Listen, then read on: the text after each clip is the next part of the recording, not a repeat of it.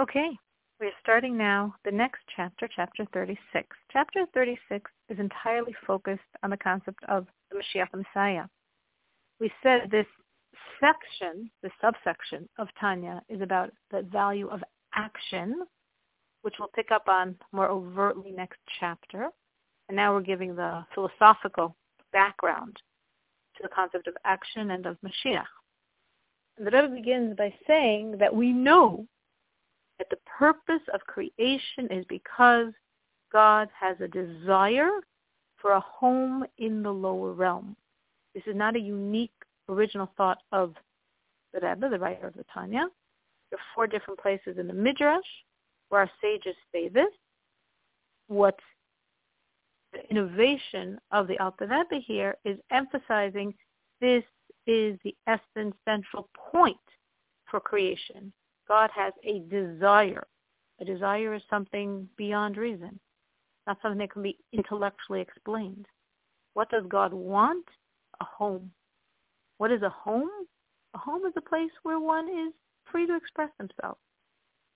A permanent revelation of God's essence.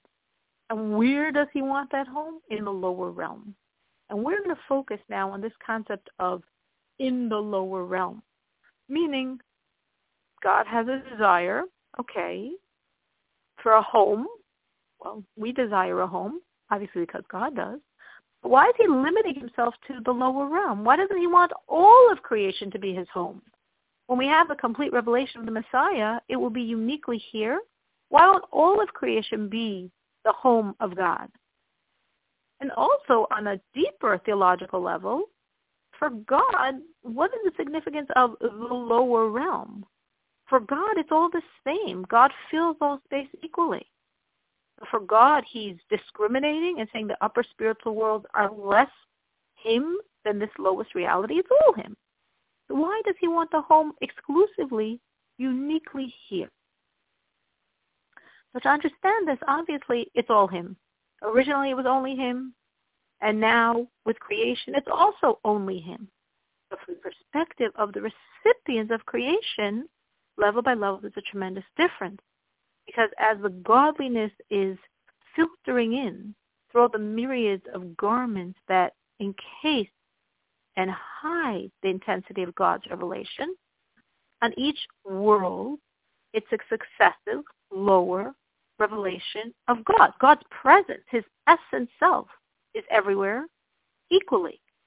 But the way that essence is revealed in a manner the recipient creation can absorb, on each level it's different, and on each level it's successively less and less and less. Until, of course, we come to the lowest plane, which is our world, that is different than everything else because it's physical, and different than everything else because it's a coarseness that not only doesn't reveal God, but actually denies God. This is the lowest it can get because lower than this will be a world where you don't sense God at all.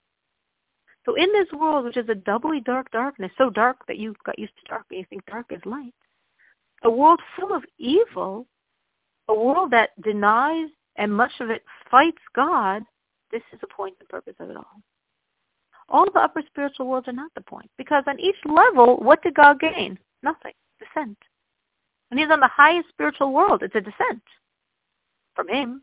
And the next spiritual world is in a greater descent from him. And plane by plane, all the spirituality is just lost, lost, lost. And it's all flowing. It doesn't end. It flows into the next world, which flows into the next, which flows into the next. And where does the buck stop? In our world. So what's so special about our world? what's special about our world is there's such a great concealment. There's actually evil, and we have a Jew here who has the ability to take that evil and crush it, to take that evil and transform it, to take that evil and make it a gain for God when the darkness becomes light. When there's something here which was added to God by a human being serving him. And that's the gain of creation. And that's why here's the point and the purpose. This is the only place where God gains.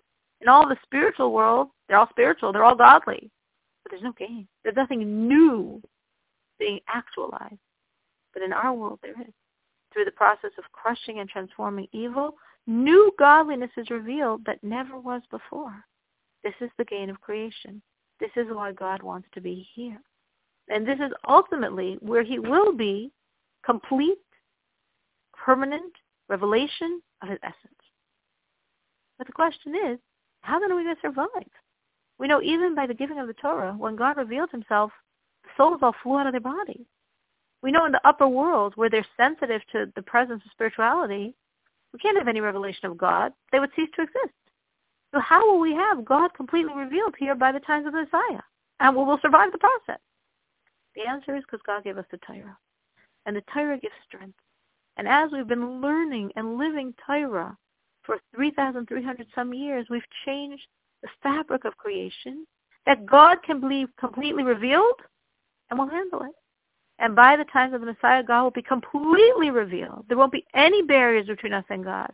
Our physical eyes will see God, and we will continue to survive because the world's fabric has changed through the strength of Torah.